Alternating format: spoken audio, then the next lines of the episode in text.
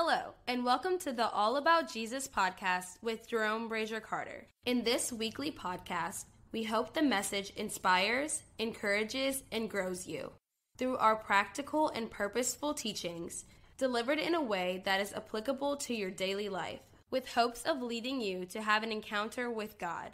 If you enjoy the teachings of Jerome Brazier Carter and would like to enjoy additional Christian encouragement, we ask that you please subscribe to our YouTube channel, iTunes, and Spotify. Like us on Facebook, Twitter, and Instagram to receive additional messages and uplifting words from the AAJ podcast.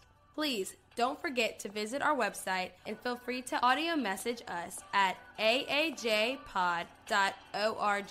We look forward to answering your questions. We thank you in advance and look forward to hearing from you and sharing a word of God with you. Greetings, I'm Jerome Brazier Carter, coming to you from the All About Jesus podcast.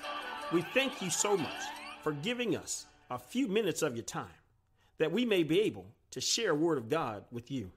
I pray all is well, but if not, we pray that something we say today in this message will encourage you to know that God still sees you and wants what's best for you. So today, without further ado, I want to talk to you from the thought of change me into a new me. And our main scripture comes from Psalms 51 7 and 9, and it reads as follows Cleanse me with hyssop, and I will be clean. Wash me, and I will be whiter than snow. Create in me a pure heart, O God, and renew a steadfast spirit within me. Psalms 51 7 and 9. Let the Lord have a blessing to the reading of his word. Do you know there was a time that we all were people who did not know God or lived as if we knew him? We did what we wanted, how we wanted, when we wanted, and however we wanted without any thought of the consequences of our actions or regards for others. We were committed to doing what we wanted and believed in wholeheartedly. Some drank too much and then drove. Some cursed like sailors. Some committed adultery, lied, stole, cheated, and whoremongered. We did what we felt like doing. We were full of the worldly thoughts.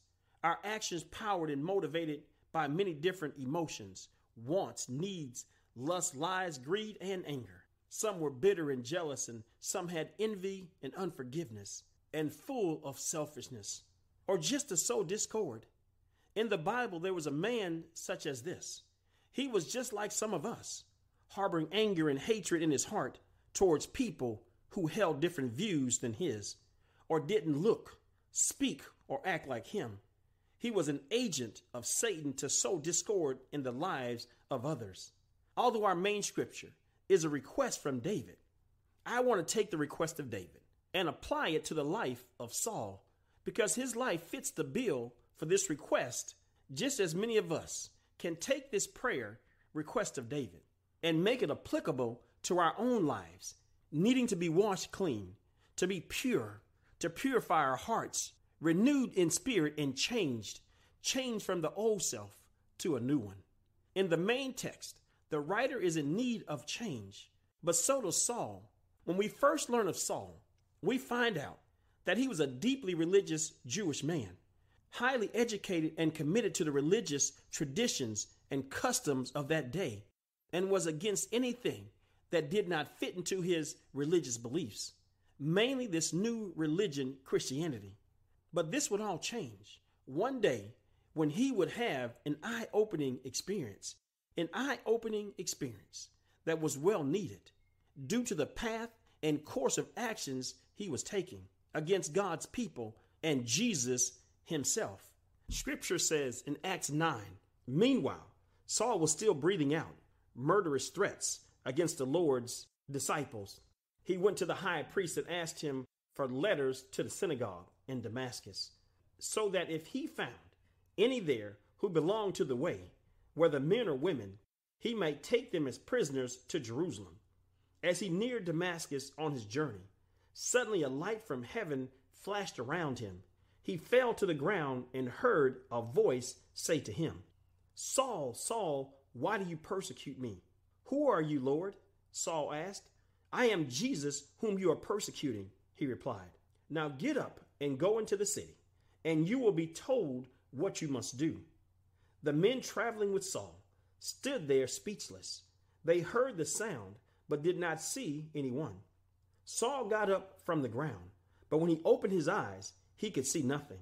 So they led him by the hand into Damascus. For three days he was blind and did not eat or drink anything. In Damascus there was a disciple named Ananias. The Lord called to him in a vision Ananias. Yes, Lord, he answered. The Lord told him, Go to the house of Judas on Straight Street and ask for a man from Tarshish named Saul, for he is praying. In a vision, he has seen a man named Ananias come and place his hands on him to restore his sight. Lord Ananias answered, I have heard many reports about this man and all the harm he has done to your saints in Jerusalem. And he has come here with authority from the chief priest to arrest all who call upon your name. But the Lord said to Ananias, Go, this man is my chosen instrument to carry my name before the Gentiles and their kings, and before the people of Israel. I will show him how much he must suffer for my name. Then Ananias went to the house and entered it. Placing his hand on Saul, he said, Brother Saul, the Lord Jesus, who appeared to you on the road as you were coming, has sent me that you may see again and be filled with the Holy Spirit. Immediately, something like scales fell from Saul's eyes, and he could see again. He got up and was baptized. And after taking some food, he regained his strength. Saul spent several days with the disciples in Damascus. At once, he began to preach in the synagogues that Jesus is the Son of God. All those who heard him were astonished and asked, Isn't he the man who raised havoc in Jerusalem among those who called on this name? And hasn't he come here to take them as prisoners to the chief priest? Yet Saul grew more and more powerful and baffled the Jews living in Damascus by proving that Jesus is the Christ. Let the Lord have a blessing to the reading of his word. In the text, we see Saul, who is now Paul, has experienced an eye opening situation. And due to it, and because of it, change in his life has taken place. Do you understand? This is true for you and me as well. We too must sometimes undergo an eye opening experience that alters and reshapes our thoughts and lives forever. And sometimes God has to take drastic measures to do so. I'm a fond believer of this that change is not change until something and or someone changes and it has to start with you. I find many times people want others to change and they often pray to god about changing that person. Allow me to respectfully say this. Stop asking god to change everyone around you and start asking him to change you. Because what i've discovered if you allow God to change you, everything and everyone around you will change. In our main text, the writer David, after sleeping with Uriah's wife Bathsheba, he's asking God to wash him clean, create in him a pure heart, and renew a steadfast spirit within him, changing him from the inside out. He's not asking God to do that in someone else that he believes needs changing. He knows and is acknowledging it is he who God needs to change. It is so unfortunate that many people don't realize or recognize that they are the issue, the problem, the trouble, the turmoil, and causing all the turbulence in other people's lives. Thus, they're the ones in need of a change. But because they are unable to see themselves as the issue, they often pray and ask God to change others as opposed to asking him to change them. And the person we're highlighting, Saul, was one of the people that didn't know, realize, or recognize he was the issue. And a change and a makeover was overdue for him. But good thing, God knew. He knew Saul needed changing, not the people around him, but him. Aren't you glad? God knows what we need when we don't know or won't acknowledge it ourselves. So God did just that. He changed Saul to Paul. Understand, change is not always easy, but it is necessary. For God to get you where He wants you to be, who He needs you to be, in order to do with you what He wants and desires to do to you and through you. We see in Acts, that's what He did to Paul. God changed his heart from stone to flesh, which allowed him to feel what God feels, to feel for the hurting, the broken, the downtrodden, the needy, the poor, and the outcast. Now, with the changes in Paul, he looked at God's people differently, now having a sympathetic and helping heart towards them. And all because of God's changing of Paul's heart from stone to flesh. We also see that Paul experienced or went through a change of mind. He went from hating to loving, persecuting to preaching, bashing to building up, hunting Christians to communing with them, all due to God changing his mindset. He allowed God's great thoughts to enter into his mind and alter his thoughts, getting rid of the old worldly ones, replacing them with spiritual ones, bringing Paul from his own thoughts to God's, allowing him to think as God would think.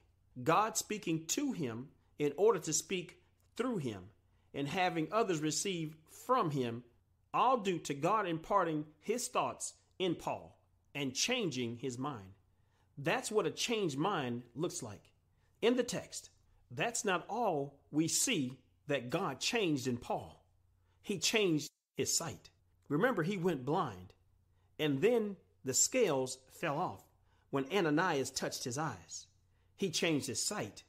His outlook was different, seeing things that God sees seeing the potential and the good in others and self, as opposed to seeing the nothing in the naughty, seeing from clear eyes and not blinded ones, seeing others as well as self in a different light.